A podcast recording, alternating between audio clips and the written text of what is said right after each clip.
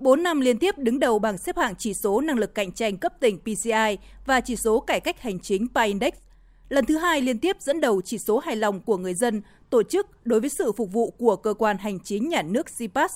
Lần đầu tiên giành quán quân chỉ số hiệu quả quản trị và hành chính công PAPI.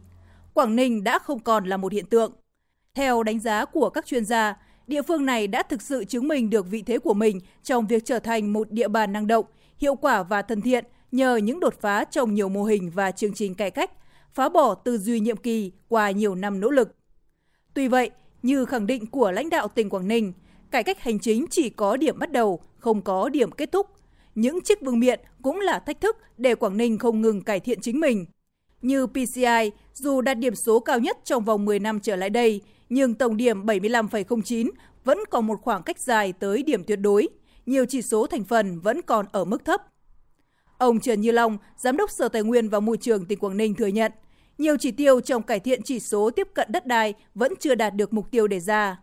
Theo ý kiến của các doanh nghiệp, thủ tục hành chính về đất đai vẫn là vấn đề phiền hà hàng đầu, đòi hỏi đơn vị phải có sự nhìn nhận và nỗ lực cải thiện bằng nhiều giải pháp cụ thể. Chúng tôi thấy rằng còn 5 cái điểm nghẽn lớn mà cần phải khắc phục tham mưu cho tỉnh cùng với các sở ngành à, đảm bảo những cái đồ án quy hoạch nó có chất lượng, có tầm nhìn lâu dài và ổn định và phù hợp với thực tiễn. Các doanh nghiệp thì cũng rất băn khoăn về cái việc tiến độ giải phóng mặt bằng của các dự án. Chúng tôi sẽ thường xuyên phối hợp với các địa phương để tháo gỡ kịp thời các cơ chế chính sách làm sao mà đẩy nhanh tiến độ giải phóng mặt bằng và làm sao tốt nhất công khai minh bạch cái quá trình xây dựng giá và người dân có thể yên tâm giao đất.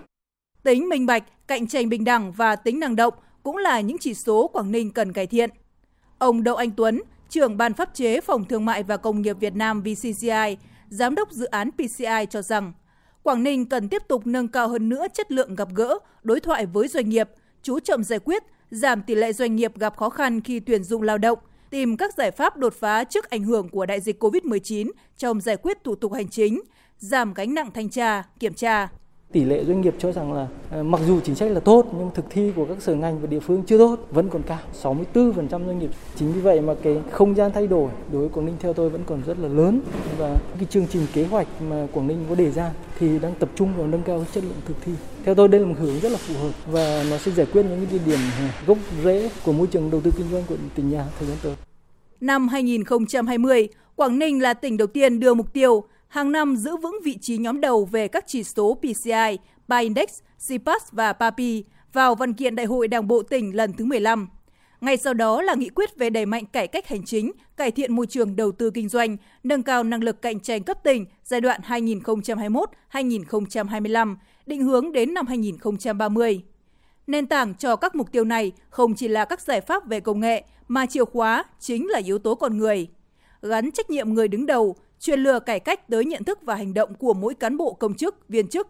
Quảng Ninh đã xây dựng các bộ chỉ số tương đương về nâng cao năng lực cạnh tranh, đo lường cải cách hành chính, quản trị công như DDCI, PI Index, DGI, CPAS, ICT Index ở cấp sở ban ngành địa phương trong tỉnh, tạo cuộc đua tranh ngay từ cấp cơ sở. Bà Lê Ngọc Hân, Giám đốc Sở Thông tin Truyền thông tỉnh Quảng Ninh khẳng định. Việc xây dựng ra một cái bộ công cụ dưới dạng hình thức như là KPI để đánh giá, để đo lường, định lượng cụ thể như vậy, tôi nghĩ rằng đây không phải là áp lực, chính là động lực để căn cứ vào đó có được đánh giá một cách chính xác, nhận diện cách toàn diện, có được các cái giải pháp kịp thời khắc phục các cái tồn tại hạn chế. Qua đây thì cũng cho thấy rằng là cần phải có sự phối hợp tốt hơn giữa các sở ban ngành địa phương, sát sao của người đứng đầu luôn là bám sát vào với lại tình hình. Sau mỗi kỳ công bố báo cáo bảng xếp hạng các chỉ số, Quảng Ninh đều tổ chức hội nghị phân tích chuyên sâu và tìm các giải pháp cải thiện chất lượng trong các năm sau. Hơn nữa, như nhận định của Chủ tịch Phòng Thương mại và Công nghiệp Việt Nam VCCI Vũ Tiến Lộc, những thành quả cải cách của Quảng Ninh không chỉ có vai trò riêng cho tỉnh mà còn có tác dụng dẫn dắt, hỗ trợ cho tiến trình cải cách của các địa phương trong cả nước.